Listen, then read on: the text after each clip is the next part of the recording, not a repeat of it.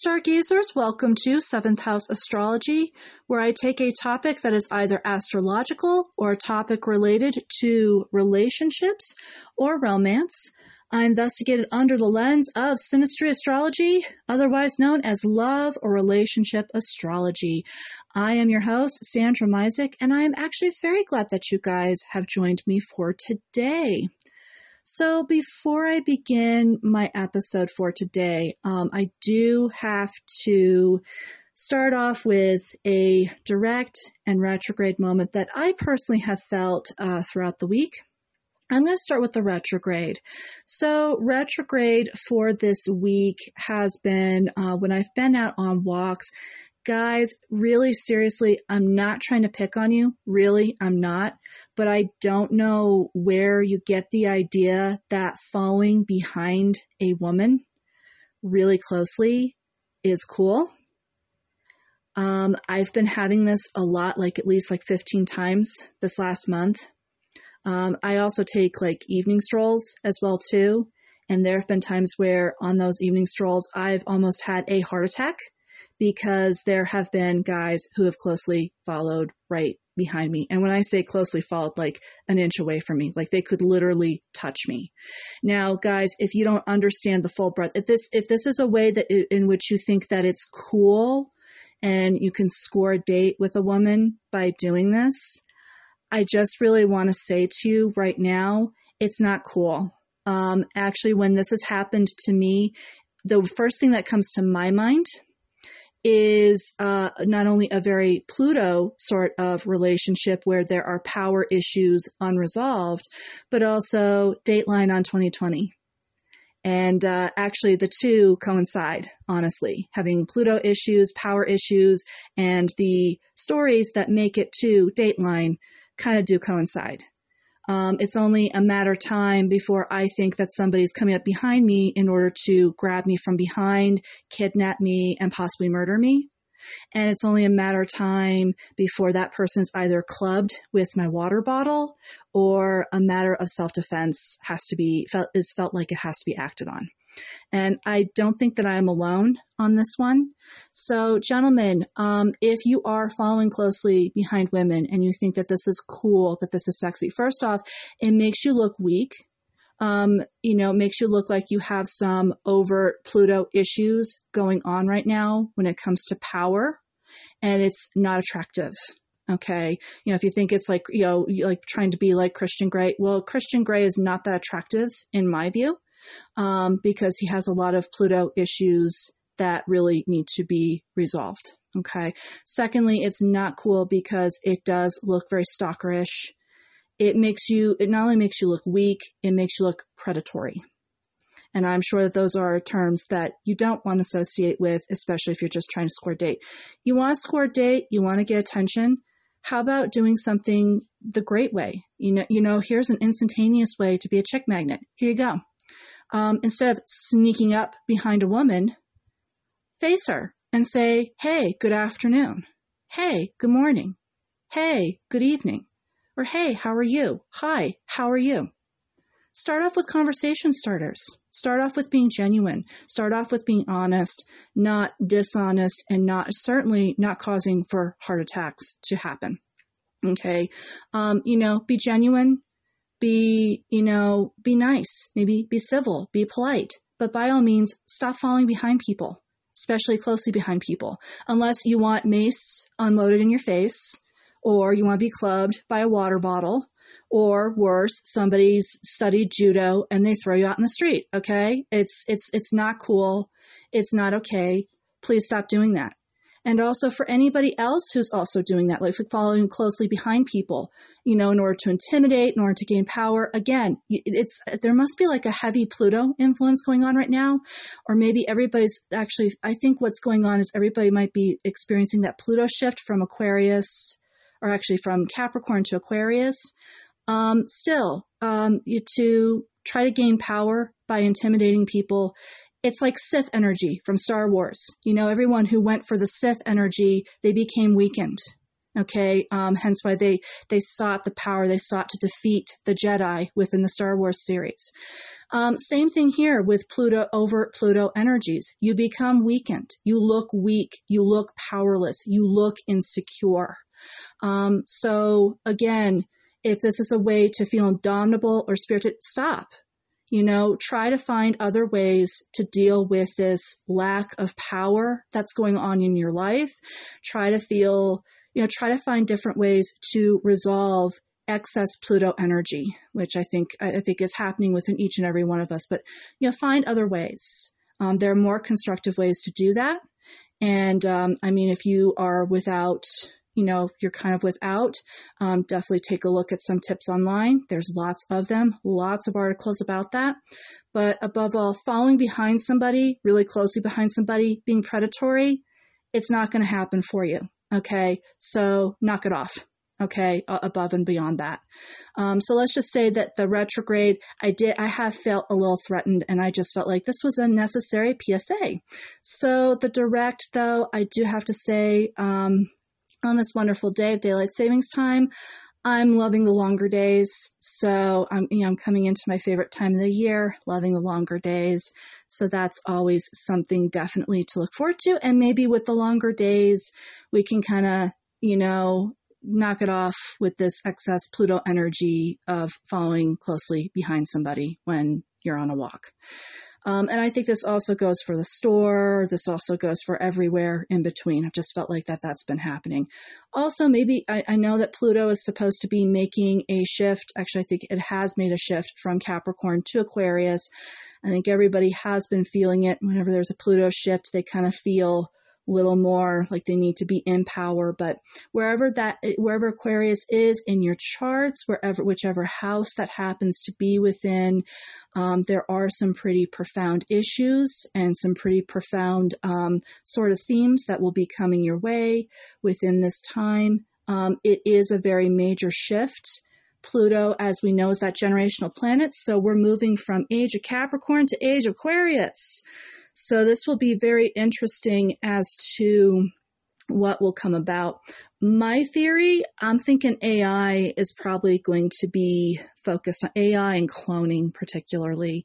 You know, knowing that Aquarius is that um, scientific, logical sort of sign of the zodiac, and also the forward thinker. I'm kind of thinking um, issues that we were thinking of before in the early 2000s in the scientific community, I think are going to rear their ugly they're either not so ugly and they're also their ugly heads once again. Um, I, I kind of have my suspicions about AI and cloning, but maybe there might be some great scientific applications when it comes to these two areas. It would just be very interesting to see what comes about in the next 17 years before Pluto shifts from Aquarius to Pisces. So, uh, with that said, um, maybe that that's something else that we can also kind of focus on if we are feeling that heavy Pluto shift as well. But anyway, getting into this week's episode. So, um, another good thing about this week is I actually start thinking um, a little bit more about relationships and what is the full breadth of relationships for me.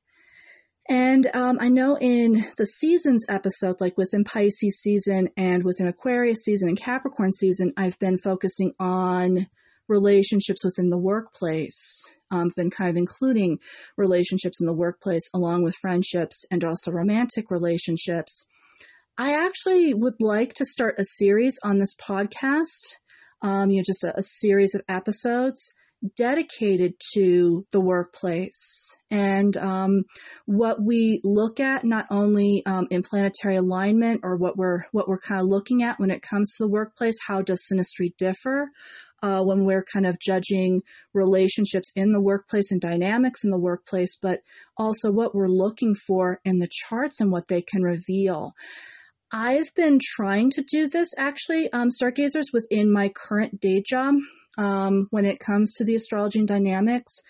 And really, I've been trying to use it in order to find ways to be more constructive and far more um, peaceful and just being far more um, diplomatic, as well as trying to stay out of the drama that usually happens um, to my day to day and really try to focus more on my goals, my work, you know, making sure that the office dynamics, whatever they may be, if they're sticky, if they're smooth, either way that they're not getting in the way of the workplace or they're not getting in the way of productivity and also the job that you're trying to do. So um, today, I'm gonna like I'm just gonna start off and spin it off with today. Today we're gonna look at the astrology of your hire date. So we're gonna start off easy.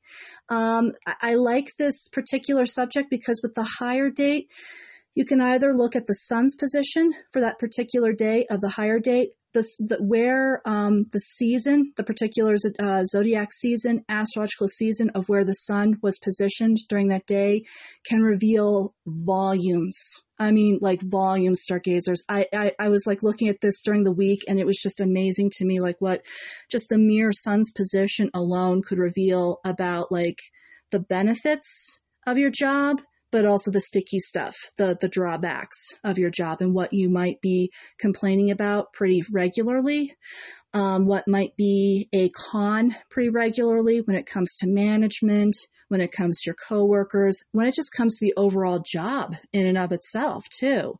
Um, like I said, just just that sun's date on the hire date can just be it's it's amazing like how much influence it actually has.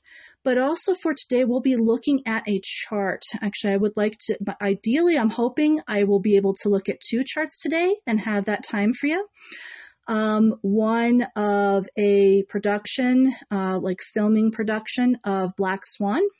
The other one, just kind of one of my my jobs that I've had over the years and what the dynamics were. But like taking a look at the chart, seeing like what exactly um, were the dynamics when we take a look at the ascendant, we're taking a look at the moon, as well as where Mars is located. So kind of getting into it. So the astrology of the hire date. What do I mean about the hire date? So um, I know that that's kind of a nebulous term, but I'm kind of following the definition from Colorado Department of Labor and Employment. And that is the hire date is basically the day in which you have started doing work. So hire date to me is your first day on the job. Okay. That's different from the offer date. The offer date could also reveal a lot um, like when you were offered the job, that could reveal a lot. But for today's episode, we're looking at like, you know, you, when you started your job, the first day, you know, the influ- the astrological influences and what they could reveal about your job. Now, like, what are the benefits of this? I, I know what you guys are thinking. It's like, what are the benefits of this? Because this sounds intriguing, but, you know, what are the practical applications of this? And actually, I'm glad that you asked. So, um, from my personal experience with my current day job, I was hired in the middle of cancer season. I was hired July 18th. So, like, right smack dab in the middle of cancer season. Um, the way that I've noticed, just just noticing that I was in hired in cancer season, it's helped me in the regard of assessing the strengths of that particular, not just of that particular day, but the strengths of what I will deal with in that job. So, for example, on July the 18th, what I had noticed was that a lot of my boss was very supportive. My coworkers were very supportive whenever I had questions. Um, now, my coworkers were genuinely supportive. Like when I walked up to a coworker and I asked a question, if they did not know the answer, they genuinely would tell me so and they would genuinely find the answer um, for me. They, there was only one coworker who was like, "Oh yeah, let's play with the new girl and kind of you know mess her up," because that's sometimes what you know. Sometimes that does happen within jobs. But you know, um, with my coworkers, for the most part, they they were like, you know, I don't know. That's a good question. They would look into it, and then they'd come back with a good answer and a, a trustworthy answer that was actually correct. Um, in this way, I kind of find that this embodied the um, very nurturing nature of cancer. You know, being nurturing, being emotionally available, just actually just being like a big cheerleader, really, for the new person, or just being a big cheerleader for me. And you know, whether I'm in what whichever season I'm in, You know, it doesn't have to be in cancer season. Like if I, you know, what I've noticed throughout the months that I've been there, that's one thing that's a big positive that stays is that my coworkers are my biggest cheerleaders. I also make sure that I'm their biggest cheerleader in the office dynamic. My um, boss can be very supportive. And in turn, I try to make sure that I am giving him good pointers, good tips, and support um, to foster a great overall healthy workplace dynamic. Now getting to the, you know, so it's great to know when you're walking in, like when I actually was hired July the 18th, I noticed these things and walking in, it was like, okay, so this will be the office dynamic. However, also knowing the cons of the office dynamic is very helpful. I feel like these things can be very helpful to you in order to know how to work around certain situations or how to work with certain situations. Like with the, the pro of cancer season, how to promote great office workplace um, sort of dynamics. The biggest con, though, um, with the current job that I have is with cancer season comes moodiness and moodiness can be best translated to drama. Lots and lots of drama. And particularly with one coworker. Um, there's always, it's like every other month, he's having a dramatic moment with a coworker and he's bemoaning and worried about, he's like worried about it, he's bemoaning about it. Um, so that is definitely one big drawback um, to the season that's been one big, and I mean, this has been a drawback that I've seen within all the months that I've been with this company. I've even seen it with management too, where management will just instantly go out of his way to stir drama, as I'd mentioned in the Scorpio season podcast, where um, it's like I just felt like I was not left alone when it came to a lot of issues, but also when it came to a potential, you know, trying to dupe me into a quote unquote transfer, um, when really was, and he thought it was a promotion when really it was a demotion and it, it was a job that was not really well suited for me. But I mean, um, again, getting back to this, the drama, um, is really a, a perpetual con However, and over the months, I've had to learn how to work with the drama so that it's not getting in the way of my work. And also, I'm not a part of it on a frequent basis. So, um, you know, really noticing that aspect as well. You know, if I'd noticed that aspect on the hire date, like, well, you know, cancer season, there could be perpetual moodiness and perpetual drama.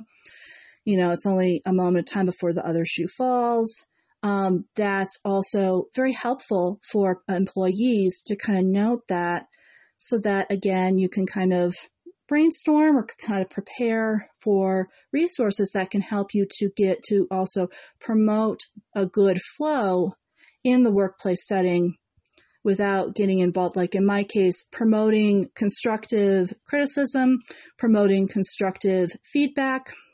Um, you know, somebody comes up to me um, and is really dramatic about something, asking that person as to what they would like to see happen, um, kind of collaborating, making sure I'm engaging in teamwork, and uh, making sure that I'm engaging in ways that can build this person to give me constructive feedback and also to where I could take that feedback and also act on it to promote a good, healthy flow in the workplace environment. I, I feel like that's been like the most important um, goal that I've been learning from being hired within a cancer season hire date or within a hire date that was smack dab in the middle of cancer season. So again, that's one example. You know, it's an example of you can walk into a workplace knowing what the strengths are, and you can walk into a workplace knowing like what the heck you're going to need to do perpetually. Um, when it comes to the chart of that particular day, you can also take a look at what are some common themes that might come up a lot of times in the workplace. And particularly like with the ascendant, if, if like the ascendant's in Scorpio, there's going to be perpetual, you know, pressure. There's going to be perpetual intensity a lot of the time. Um, sometimes that intensity might motivate you to strive higher and to meet higher goals. Um, other times it may just feel like, when am I not going to be in a pressure cooker? And it might like start to get really annoying. Um, again, knowing that overarching theme can help you to say, okay, so there's going to be intensity involved. Maybe like um, finding ways to pump myself up for the day, even if I'm like super tired. How to like pump myself up for the for today, and maybe also how to conserve my energy so that I can meet those demands but meet, you know, like I can meet those demands without like exhausting, depleting myself and getting frustrated over why am I in a perpetual pressure cooker? You know, kind of alleviating the pressure cooker by allowing it to work for you as opposed to you're working for it, so to speak. The moon obviously is the emotional impact that your hire date, you know, that you'll probably experience a lot within the job. And also Mars is also the motivate, you know, speaking of motivation, Mars being the motivator. Um, Mars is usually assessed within workplace setting um, sort of synastry charts to see like if a boss might promote um, a sense of motivation, you know, that's healthy, but also that inspires their coworkers to do their best, um, or just you know, kind of promote. I'm sorry, to inspire their employees to do their best. Uh, if coworkers might do the same, as well too. Or even better, if you just have an intrinsic motivating factor towards your job, or if you feel like you have to continually build yourself up for it, like it's the motivation's not there. It's kind of lacking because of certain factors. Like, um, you know, I know from, from um, working in a salon, there were many times where I could tell the Mars position from that hire date was in a um, hard aspect because it it caught, I had to really muster up a lot of motivation to come to work every day. I didn't like my job, and I, of course it was a pressure cooker sort of job too. So I didn't really like that factor. I really didn't like it was you know that you never had a break. I also didn't like the fact that I was injured on that particular job because everybody else's you know, Mars motivation was really super high to where they neglected lunch breaks and 15 minute breaks or any sort of breaks for that matter. It really didn't agree with me though. Um, and it really felt like, oh my God, when am I going to get a break? So, I mean, the, where um, Mars is positioned in that chart can really help us to indicate like our level of motivation in the job. If we might need to, again, build ourselves up and also maybe um, parse our energy out in order, you know, to kind of, you know, be kind to ourselves as well as, you know, meet the motivations of the workplace so that you kind of make the pressure of the workplace work for you and not you know have it work against you so to speak as well too. And i feel like that would be like i said again with the the chart that's really helpful as well so, kind of getting into it at this point, I would really love to actually take this moment to take a look. So, I decided, so this will be, um, I decided, you know, to take a look at two charts. Um, one rooted in reality because it's not, not all of us are actors or actresses. Not all of us are aspiring directors or writers, and we don't, we don't have the pleasure of working on a movie set. Uh, most of us work in a day to day office job. So I um, have a chart of one of my office jobs, but from 2020. Um, you know, it was a temporary position at Denver elections, um, but I decided to pull the chart up for that time. As well as take a look at the chart I mentioned earlier for Black Swan. So um, I want to take a look particularly in the lens of Mila Kunis the reason for why is that Mila, Kunis has been very, uh, you know, first off, man, I love Mila Kunis.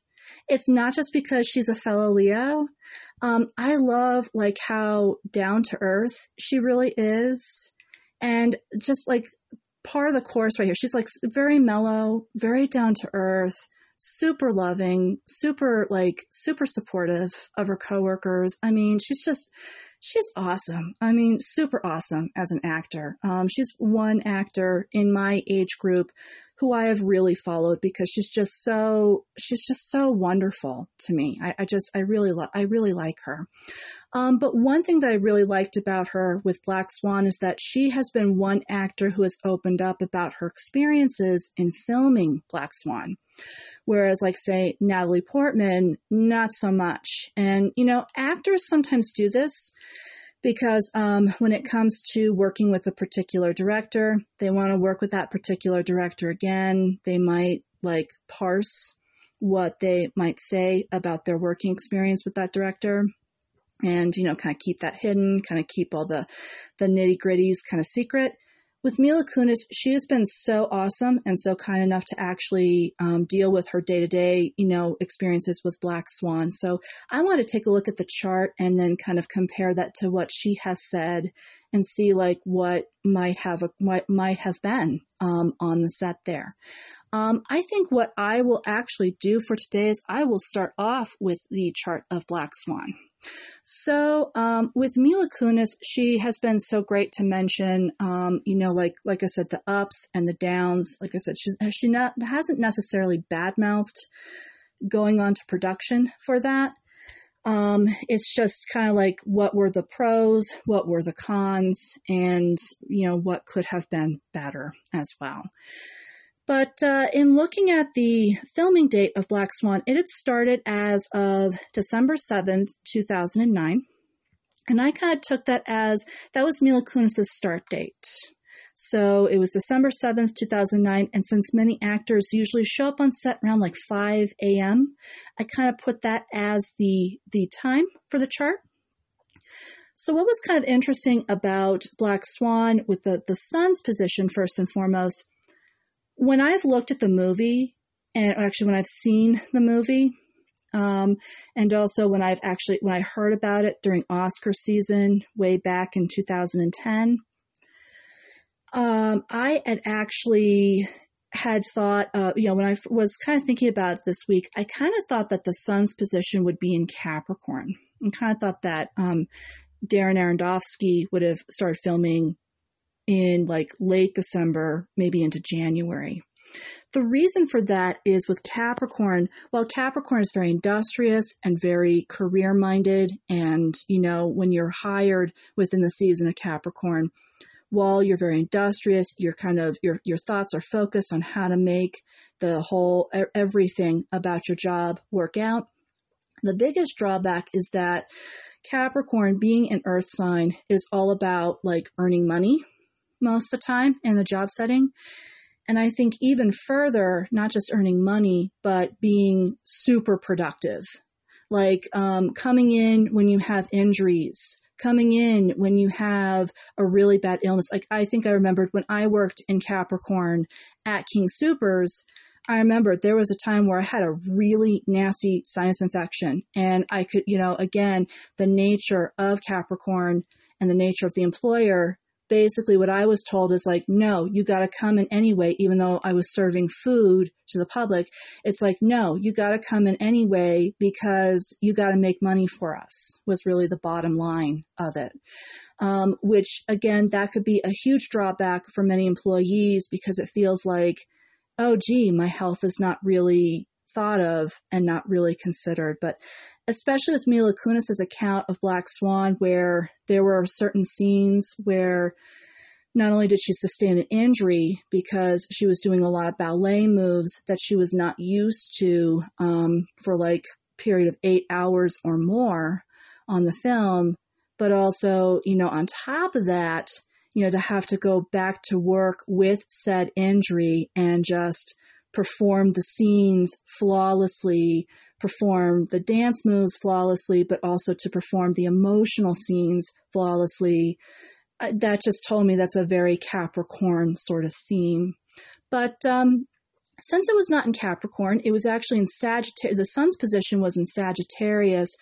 The one thing I think what Mila Kunis might have noticed when she first agreed to Black Swan was you know, with Sagittarius, there's a lot of ideals and a lot of looking at the philosophical aspects of the workplace. And I think for this particular film, the philosophy of a ballerina who is starting to have a nervous breakdown. It's kind of like, you know, is ballet really very graceful and all that there is, or is this young lady's account of how she's descending into a actually not a nervous breakdown but a psychotic breakdown more than anything is her descent her demise really kind of indicative that maybe there's a there's a an underbelly underneath that. But exploring um, psychological themes through ballet i mean that's a big very overarching theme very philosophical theme and really with Mila Kunis, she could, as an actor, she could have been like, wow, this is actually intriguing. You know, we're going to blend dance. We're going to have really intense emotional scenes that could help me to, you know, really cut my chops or really kind of, you know, develop my chops and my craft of acting, you know, with the emotional intensity. This, this could be a really interesting film. Um, and also on set, when um, talking with Darren Aronofsky, the director, um, she could have noticed that he had. Um, so this was probably a production where it's like my vision. You know, the director comes by and has my vision. This is my vision. Here's where I'd like you to meet my vision. Um, very Cecil B. DeMille for me um, at this point. But uh, yeah, it's like, you know, embodying a vision. And that vision could be very philosophical, could be very broad, could be very expansively minded, and it could really seem very intriguing when you're working with this person and also working on the set. It's like, oh wow, this could be this could be a really cool film. Um, but for Mila Kunis, I think one thing that could have been annoying more than anything when you work in an environment during Sagittarius season, sometimes while the um, the mottos of the company may be upheld. Mottos being kind of like the philosophical backing of the company are certainly strictly upheld in that setting. The biggest drawback is for employees, they may feel like those mottos, those philosophical backings are really broad and they're really hard to work towards. Well, for good reason. They're ideals. And ideals are very hard to work towards. They're not realistic. Um, sometimes it's good to have ideals as goals to strive for in the office setting, and also within, in this case for Mila Kunis, within a you know in a, a, a film setting and on a film set. But um, it can get really annoying because it can for a, a, a, an employee because it's like, oh my god, I'm working so hard. My boss is harping on me to you know, get these mottos, get these ideals down. And I'm, it's like I, I, I feel like I'm never achieving anything. It's like I'm grasping at air all the time.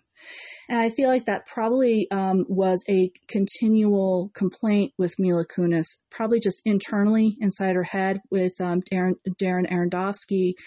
It's like, wow, my performance never, never meets up to par, up to standards. It doesn't seem like it's meeting his vision. This and it's like I'm I'm breaking my back. I'm I'm literally like sustaining an injury. I'm doing everything I possibly can, and yet I'm still not meeting his ideals as well.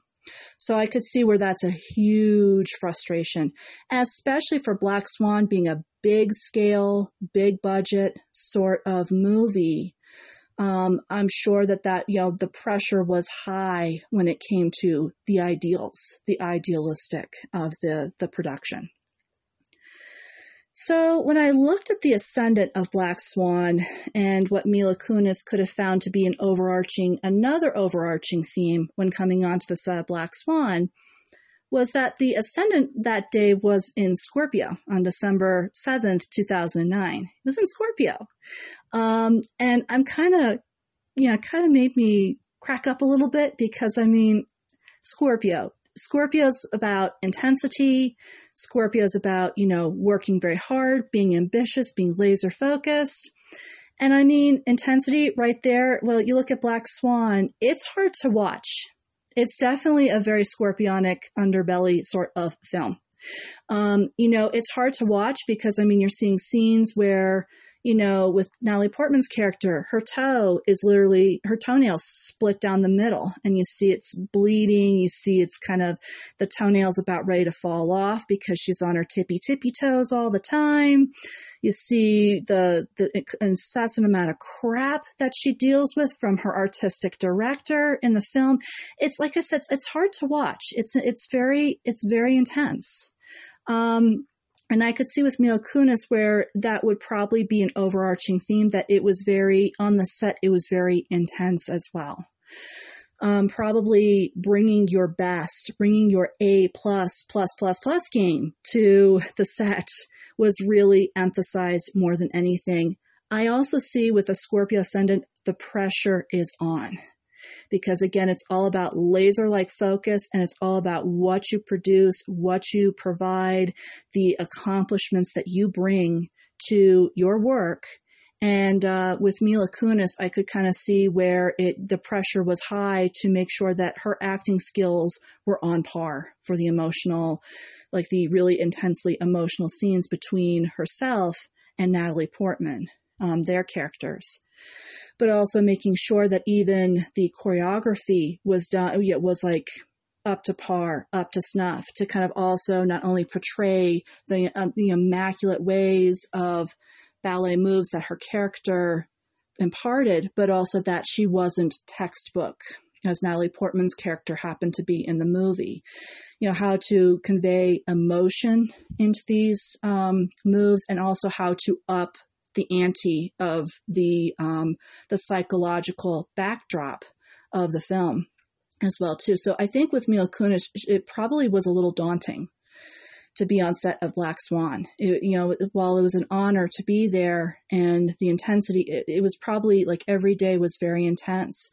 Every day, it, it might have been like pin drop silent whenever Darren Aronofsky had notes to impart to the cast.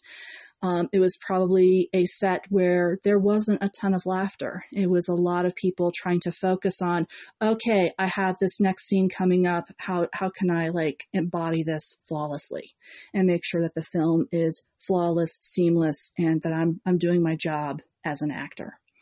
So again, really, I I almost could say grueling in a way, emotionally grueling. With the sun being in Leo, however, so, any sort of aspect in Leo in the workplace usually indicates that you're kind of your own boss, really. That's kind of the nice thing. You're kind of your own leader. So, it's kind of liberating, um, especially if you're like Mila Kunis, you're a Leo yourself. Um, as an actor, is probably liberating because the whole idea of, you know, actor not only being an independent contractor, but also, you know, being able to bring to the table what you think the character, where you think the character needs to go, or um, where or where she probably thought where the character needed to go, was really fully embraced on the set. I would not be surprised if Darren Aronofsky actually hired only known notable actors who have been in the industry for more than 20 years um, in order to um, kind of entrust his actors to do what he needed to do and have done without a ton of supervision. Um, that's usually any sort of aspect in Leo is usually employers bring on employees. Um, again, not supervising them, not babysitting them, and just make you know just kind of expecting and you know it's like having trusted and also mature individuals. I hate to kind of say that kind of sounds a little condescending, but you know, to have really mature individuals who know how to work by themselves, so to speak. And I think with um, the director, Aaron, uh, um, Darren Aronofsky, I think he brought Mila Kunis on because he had full faith in her in the regard that you know she'd been on that 70s show she had a full resume a full filmography full resume and he kind of entrusted her to know what to do um, when it came to the acting bit and that she needed very little supervision. I think really he wanted little supervision in his actors because he also had the camera angles and some of the, you know, very Sagittarian issues of the film to, um, to kind of keep in mind, which is camera angles and edit, you know, the, the camera angles and how to choreograph or how to kind of set up scenes in particular ways to kind of set up the whole mood of Black Swan and the scenes thereof. Um, I think with Mila Kunis, this was one of the liberating aspects of the job where it's like, oh, hey, it's, you know, while I have the choreography for the ballet scenes or for ballet scenes, and, you know, there's also, you know, my one on one with Natalie Portman's character, you know, I have the freedom of how this character really should be portrayed. So I think she should be, be, portrayed this way. I think uh, I see this in the script. And, you know, the fact that she had a lot of freedom to do what she felt like was needed as an actor was probably very liberating and probably very refreshing. The drawback to a moon in Leo, um, you know, so I think emotionally um, she felt very liberated, but I think um, some of the sticklers towards the emotional situation was that, um, you know, again, with Leo aspects, usually there's some power trips so she might have felt like there were some people who were like part of the peanut or other actors who might have felt like they should have been part of her peanut gallery. And um, she had to find ways, emotionally, she had to find ways to kind of push them aside in order to make sure her vision for the character came alive. And such things could have been like actors coming up and saying, Oh, if I were you, I'd portray this character this way, or I'd portray this character in this scene that way, or I would do this, or I would do that. And to which she, would probably say, Oh, really? That's nice. Only to, like I said, internally maybe like push them away, like they don't know what they're talking about. And then keep going, you know, try to, you know, stick to her track and stick to what she felt was best for the film. Um, with Mars being conjunct um, the moon in, with Black Swan, um, that to me, so Mars is your motivator again, kind of helps with motivation in the workplace setting.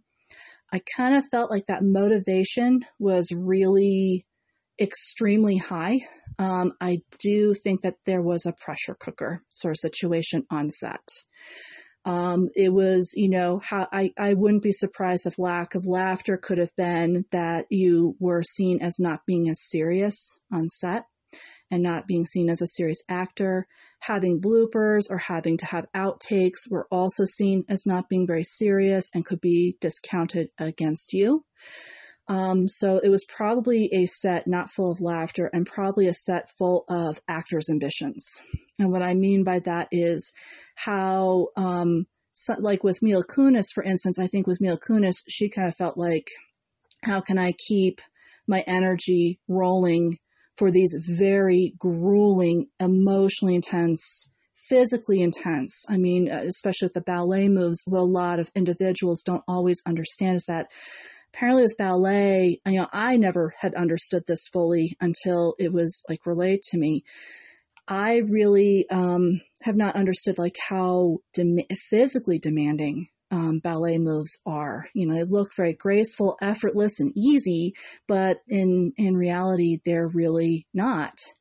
And I mean, to put up with the emo- the physical grueling um, aspects of the film, as well as the emotionally really intense aspects of the film, um, I think with Mila Kunis, she had to figure out how to really keep that energy going or keep her own energy going and also, I, I really think that one thing that she learned about Black Swan that she really took with her to future um, projects that she had to like really keep in mind um, from the movie is how to parse out or how to, I don't know if parsing is the right word, how to take it easy when it comes to the energy that you expend on a particular film. Like how to just expend just a little bit at a time so that again, um, the energy works for you and your work works for you and you're not working for it's it's not like you're working for the film. It's like you're making the film work for you and you're also taking good care of yourself in turn but I also wouldn't be surprised, you know, with the ambition and with, um, you know, the productivity, if it was extremely high, if um, really for Black Swan, there were like 18 hour days placed on set, or even more than that um, placed on set. So long, grueling hours um, where actors had to really figure out how to like make their energy work for them so that they're not depleted and exhausted for a scene that they have to be really ramped up for. One last little aspect um, was that the moon and Mars were also opposite, complete opposition to, um, there was Chiron as well as uh, Neptune. So I think I kind of embodied the Neptune aspect where it just felt like, you know, emotionally that ideal of the film you know, all the ideals, the really high Sagittarian ideals, especially of the film, had to be met. And sometimes it was just really grueling and really hard to meet that. I think in turn with Mila Kunis, she had to find out how to work with visions you know, so to speak, of directors. The director's vision, you know, aka their ideals, their their mottos, so to speak, and you know how to work with that realistically as well as effectively. Um, with Chiron, it's not a surprise to me that maybe you know filming brought out a lot of little internal wounds from Mila Kunis and possibly throughout the whole cast like the whole cast had like maybe some wounds that were pervading from childhood that kind of came out on set because of just the just the environment that the set had really. And i think for amila Kunis that was probably why in an interview she said you know black swan it was like the love of my life and it was like you know the the the love of my life that continually abused me every single day was i think the the nature of what she mentioned um, of the film. Well, she mentioned it was incredible to work with Darren Aronofsky. It was an incredible film to work on. Um, just the the stuff she like I said, the physical ailments, the emotional intensity, everything was just like it was just intense. It was a lot um, for her but she she was on the map. It, it did kind of cause her to become on the map um, along with Natalie Portman. The film was nominated for an Academy Award uh, back in 2010, and it received like, I mean, critical. I I think whenever it does air or whenever I've checked it out from the library to watch it, it comes with like how many, you know, like 10 to 20 to 50 different critics who have just lauded the film like no other.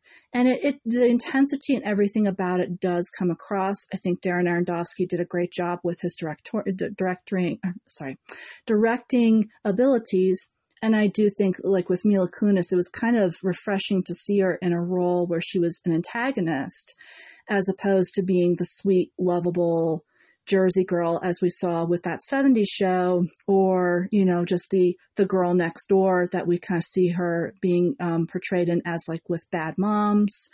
Um, or just that down to earth person, as we see with Bad Moms and with some of her other um, her other wor- filmography um, works, some of her other movies. So I think all the way around, while it was grueling, I think in the in turn possibly worth it for Mila Kunis. Um, you know, I think especially with her chart, um, having her sun in Leo, perhaps the moon in Leo, and Mars in Leo could have really vibed with her and really could have worked with her as well too, um, with with on within set. But overall, this is the kind of like the chart of like what she could have, you know, like anybody who has this in the chart or these aspects in the chart, here are some things to kind of think about, or here's, or here are like a couple of factors to think about in the workplace. So, stargazers, I have a second chart um, to present to you today, and this is from my work with Denver elections. Now, I decided to present this chart because not all of us are famous actors, even though I really wanted to be an actor. So did when I was in my teens, especially my 20s. And even though I kind of felt like I failed the profession a bit, um, you know, it's maybe I didn't fail. Maybe it's one of those professions where it's just, it's hard to get into. Um, I'm working on those issues every day. I have been for like the last 10 years or so. Um, you know, like I said, I, I understand that, you know, even though I compare a lot of my workplace settings to what it would be like being an actor, because I secretly want to be so, I know many of us don't always have that dream, and many of us are not actors or actresses, that we're usually working in mundane working settings, not on a film set. So I want to embody, um, a little bit of what it was like to work at Denver Elections with its chart and also what I noticed in turn. So when I was hired for Denver elections, it was of August the 10th, 2020. So um, it was during the pandemic, and I was actually, I felt very thankful and very fortunate enough to be able to work in the pandemic, um, even though I had to wear a mask everywhere where I went. I, you know, to be honest with you, when I had to wear a mask everywhere where I went, I just kind of considered it's like that's a minor task compared to actually getting full blown COVID. So, um, that was, it's like that's the least of my worries. COVID is more of my worries. I'll just do whatever it takes to prevent sp- the spread and really also making sure I don't get COVID as well. But um, during this time, uh, the moon, or not the moon, the sun was in Leo. So, kind of similar to Mila Kunis. Uh, this was a working environment where we were actually trained to do everything that was encompassed in the workplace setting. You know, we were trained on the system, we're trained exactly as to what we were supposed to do, so that by the next day, we actually what was expected of us. It, it wasn't like an employer was standing over our shoulder and telling us what we needed to do. We actually just got to work. We were actually just able to just get to work and do what we felt was needed for the department. And I need to specify even more with that. Um, it wasn't just what we felt, it was what was needed for the department. But, you know, it was up to us to take a look at the to be done pile it was up to us as to how fast or how slow we wanted to work with documents. I know I tend to be more on the slow end myself in order to be accurate since it was a data entry position. But, um, you know, it's like you had your choice as to how fast or how slow there weren't numbers, there weren't a lot of people browbeating you to be faster or numbers to meet or anything of that nature as you would find like maybe in a retail setting. So for me, that stood out and it gave me a lot of freedom. It also gave me a lot of freedom to also choose when I could take breaks because I never had that before. I had worked within the barbering industry previously, and I usually had to ask when I would when I could take like a lunch break and usually it always depended upon how many customers were in the barbershop or salon. With Denver elections, it was like there weren't customers waiting for their hair to be cut. There weren't customers waiting actively in the office. It's like the work will be waiting for you. The work will get done no matter what. So it's like being able to take a 15 um, and choosing that time being able to choose which time I took my lunch and my last 15 were really also incredibly liberating for me as well too. And having my sun in Leo as well, um, you know, having the sun's position being very close to my sun's position, I think it really heightened a sense of freedom um, and autonomy in the workplace, which was very liberating of course, the drawback that I really could have um, really seen a lot more effectively with Denver elections was that with Leo aspects, so like with the Sun and Leo, again, there were power trips. There were a couple of my coworkers who thought because they were there longer, they were there since June, they were there since May. I think I remembered there was one particular coworker who I remembered um, it was November and he was just hired. I think it was like late October to November. I'd been there for a while. He had not. And he just felt he could just take over and boss everybody around. That really is very atypical of a Leo Sun hire date, where it's like there are coworkers who they have their ego trips, they have their weird ego trips uh, about them, and um, they have they think they know best. So you deal with some power struggles and power issues. Um, I think there was even one coworker I remembered who would get onto teams and be very snarky towards me. And there was one point where it's like uh, I, I had to evaluate a lot of all these power trips that were coming out and ego trips that were coming out of these individuals. It's like, okay, so they're coming out. These individuals feel like they have these rights. So it's like how to, I remember just having to stand back and saying, okay, how can we you know, address this without, you know, making situations worse. And um, it was, you know, it was kind of, again, it was very liberating to be able to take a look at that and also actually do it. But by the same token, I just, I, I'm of the, I'm of the decree when I work of not having drama at all. Um, it's just the Libran influence in me.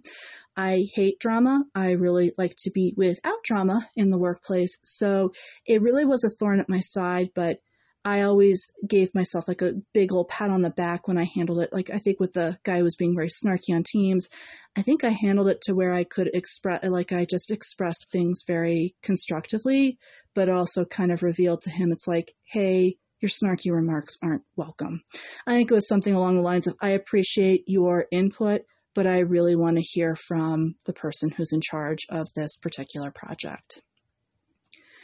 Um, so really kind of taking that into consideration, I really could like taken the full mindedness. Also the fact that Denver elections, it was a temporary position. Unfortunately, with Leo Sun um, hire dates, it's always a blast. It's always fun that I tend to overlook that when it's over or when that there are things that arise that I'm kind of blindsided by it and this was no different. So, how to handle, um, you know, how to handle power trips, but also how to handle things that could blindside you, and how to, you know, how to be more prepared for them in the future. The ascendant was in Virgo, which I actually, I also kind of chuckled. Um, Virgo, you know, ascendants, the theme usually is um, perfection, or not, not just perfection, but precision and really meeting that. Sometimes I think the biggest drawback with a Virgo ascendant or any sort of aspect in Virgo is that there is favoritism. There's something about Virgo that always likes to pick the favorite. It's like Virgo, Cancer are usually like two of the signs that I find in the zodiac who love, you know, their shadow side is that, especially in the workplace, they love to pick favorites. And I always say, whenever favoritism is acted upon, personally for me, I know I'm screwed because I'm never, ever, ever the favorite. And that was also very particular with Denver elections. Um, you know, the head of the head of the department um, favored the guy, one of the new guys who was very um, egotistical, had a power trip on him. In fact, she delegated him to be like her eyes and ears on the department. You know, forget about my manager, forget about my boss being the eyes and the ears of the department. This guy, for some reason or another, for some bizarre circumstance, was the eyes and the ears of the department. And he really took this mission like he was like Joan of Arc almost. And uh, it was it was not fun to deal with. And also, it kind of made me wonder it's like, why is the new guy the eyes and the ears? Why isn't somebody who is established in the department? Why aren't they the eyes and the ears? And again, I just felt like it's because this guy, for some reason, vibed. You know, he was big about networking. Um, he was big about vibing with people. Apparently, he vibed in the right way with the head of the head of the department.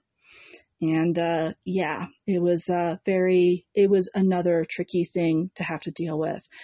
I felt like, though, in taking a step back, the way to prepare for that is, you know, if you're not going to be the favorite, how can you still you know what what are uh, maybe like focusing on your goals maybe focusing on what you'd like to have happen and making sure that those things come into fruition i think are like the best things possible. If you know that you're not going to be the favorite you know that favorites are picked and that's just the way it goes that's where you could just say, okay, maybe I can liberate myself from that. Maybe it's not good to be the favorite of the office setting, and maybe this gives me more room to focus on what I feel might need to, need to happen. And I felt like that it gave me more room to focus on, you know, really making sure to meet deadlines or make, making sure to meet, um, you know, voter registration deadlines for that particular year. The moon at that time was also in uh, Taurus. This was also very interesting in the regard that, okay, so Taurus, I tend to, so stargazers, you're going to have to forgive me um, with Taurus. There are times where I tend to have a little bit, I'm a little bit fuzzy with Taurus sometimes. Um, even though I've studied Taurians all the time, um, its energies sometimes sometimes elude me. But I think the biggest thing was there was a sense of comfort. You know, there's creature comforts with Taurus. They like to feel comfortable in their surroundings. And for me with Denver elections, I really did feel very comfortable um, emotionally. And there was nothing that was causing duress. There was nothing that was really um, out of place, even though there are annoying things like favoritism and power trips that kind of came out. I felt like they were easy to handle because overall I was comfortable just being my own independent, autonomous employee and worker, and I was able to handle those things easily. Um, you know, the drive of the workplace was definitely, especially towards um, the elections, while it wasn't on numbers, it was on making sure to get as many um, people registered to vote as possible. And I kind of feel like that's like um, an office environment where it's focused on either numbers or money as well too. Make I think with the department, um, the the feeling of let's make sure our money is well spent on our temporary employees and making sure they get, you know, the deadlines of how many voter register, you know, how many voters are registered in the system.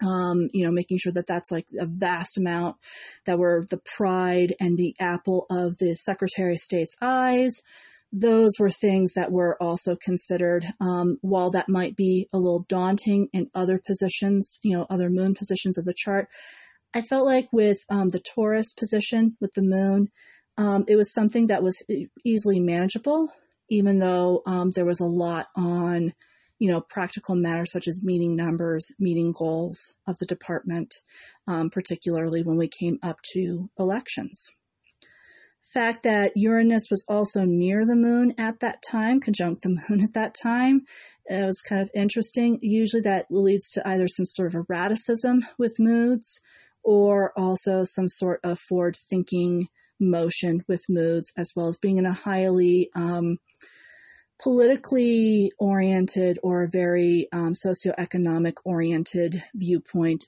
workplace, that definitely was Denver elections. Actually, I think a lot of people had to be corrected from discussing politics in the workplace because we were a politically neutral place. Um, but I really felt like um, for me, I tended emotionally, I felt like I tended to have a lot of energy um, to kind of get things done. I had I was very energetic at the end of the day. I felt very energized to come in to the workplace every day. There's just a very dynamic, forward moving movement um, within the workplace, like a very forward thinking sort of um, action and behavior that was in the workplace every day that was very inspiring to me. So I think that helped to my benefit as well. Then, um, you know, there was also Mars being in Aries. Um, so, Mars being in Aries, definitely the motivation is high. It's like super high. In fact, the motivation is what can I get done? How can I keep moving? It's very similar to Scorpio, but um, I think with Aries, it's even more so because there's the fire that's backing the sign, where it's how can I keep moving? How can I keep going? How can I keep my goals? You know, setting afoot and my ideals going as well too, or my ideals going and continually going. You know, it's kind of like Energizer Bunny sort of energy. um, well, I personally, you know, personally, I felt, you know, with Mars in that position, even though technically it was, so it was at 22 degrees, so it was opposite my moon and Pluto and Saturn placements. I actually still felt very motivated to come to work every day. I still actually felt very motivated. I mean, when November came along, I still felt very motivated to keep going. I, I was actually convinced that if I happened to be permanently hired, this was a permanent position, I wouldn't have a problem coming to work every day. And this would have been like a dream job for me to come in. My motivation was definitely, and my energy for the job was very high. Not so high to where I lost steam in the middle of the day and crashed. Um, you know, it was high enough to where I could get things done, but also not feel depleted. I think I, the, with the energy, it was just the right amount of energy expended. And for some reason, I think also with this position, it kind of caused me to be like, let me be as productive as I possibly can. And it was not a problem for me. My head was just already there. Even though it, like I said, it was opposite my moon. Um, usually moon oppositions in, in birth charts can be kind of dicey. Um, it didn't really pose too much of a risk there. Um, I think really the ambitious, you know, whereas if I were without work, I would have been hot tempered and power mongering. I felt like um, the workplace was a great place to where I could channel my hot temper into a better cause. And I, I, think that's why that's why Denver elections stood out for me as being um, a good workplace to work for, ideal actually. So even though Mars was squared Pluto and um, Ju- Jupiter and Saturn at that time, I kind of felt like those themes were already encompassed with the power mongering attitudes, and I think more with um, the department, but also with me too. You know, channeling my anger, I really did not personally have a power mongering attitude, but maybe others did. They kind of felt that energy where their where their aggressive energy may have been channeled to power mongering as well. And for me, it was how to handle that um, effectively and constructively. The Sun, Moon, as well as Mercury, Mercury were squared. Also, Uranus was as well. Um, what was indicated with that was that a lot of um, words that were said, a lot of thoughts were usually emotionally charged at that time. I could see that with the head of the head, she lost her cool, especially due to her stress with election season. She did not handle stress well. I felt like she should have stepped down from her position that year, just seeing how many outbursts she had had. It was just terrible. But for me, uh, the way to work around it was just exactly that, just to work around it, make sure I was focused in. I felt like there are times where I felt like I had to duck at my desk while I was still working in order to make sure that her energy, her outbursts were not coming my way. You know, that feeling like when somebody has an outburst, you get that chill up and down your spine. You feel like they're going to be coming right at you there are times where I just felt like I had that feeling and I had to duck in order to protect myself from those energies coming my way, which fortunately for me, they did not. But fortunately for the department and everybody else, this person stepped down at, uh, the year later and moved. I think she moved someplace else in the United States. I think that was a good move for her as well as for everyone who was around her no one should ever have to witness outbursts. I think that that's that just means you're in the wrong profession. You need to revamp. Um, no outbursts from me though, um, which I think was good. I, have kind of felt like it was around me, but again, within the workplace setting, um, those sort of things could happen, and it's really how to like keep your calm, how to keep your cool, so that it doesn't affect you from your mission and what you need to do in the workplace. I also think that with Uranus being near the sun, you know, being squared the sun, and also the moon being squared the sun, that there might have been a lot of emotional, like high octane, sporadic emotional issues that were contradicting the, you know, the themes of that time um, that were kind of dicey to work around. And again, emo- you know, in emotional outbursts. So again, like with the emotional outbursts, really trying to work around that as well in the workplace environment. All right, stargazers, I understand this was kind of a long episode, um, but hopefully it kind of gave you a good insight as to the hire date. And like I said with the hire date, you don't have to get into detail as I did with the chart. You can just kind of say, hey, if I'm hired March the 1st. I'm in Pisces season and really like studying Pisces seasons, the good, the good and the bad and what might that, how might that um, translate to in the workplace setting as well. But I hope that this was helpful. I hope that this is informative, that it kind of inspires you to look at that hire date, like hire date of previous jobs, maybe just look at the sun's position and see like maybe how that might have influenced that job or how that might have influenced how you felt about that job and what were things that you came up with. If you guys find anything really profound um, with that hire date, please feel free to share with me. I would love to hear from you.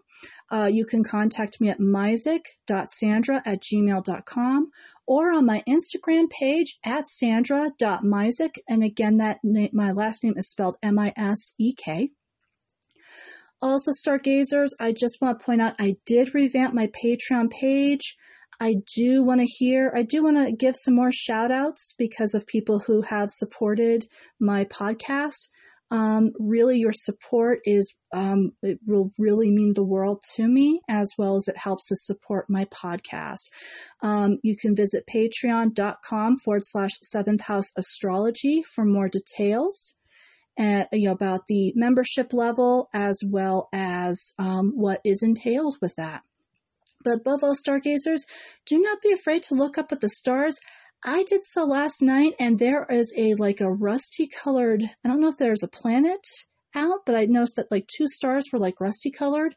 One was in the hand of Orion's belt, um, that makes up Orion's belt, and then the other one was just like a little bit, like maybe 20 degrees away from that. So I'm not sure if there's like two different planets there, like maybe if Mars might be there and then maybe there's another planet there, or if they're just two different stars. But it was it was a neat sight. It was pretty cool. I was like, wow, this is kind of interesting. But definitely don't be afraid to look up at the stars. It's a great sight to see. We also get into the origins of astrology when we look up at the up at the stars as well too. The moon is still, even though she is waning, she's still pretty full, so really heightening and lightening up the sky as well. Um, above all, too, it also just gives us kind of a little break from our day, and for me, a great hygge moment for the the evening. But above all, stargazers, between this week and next week, I do hope to find you well. And until then.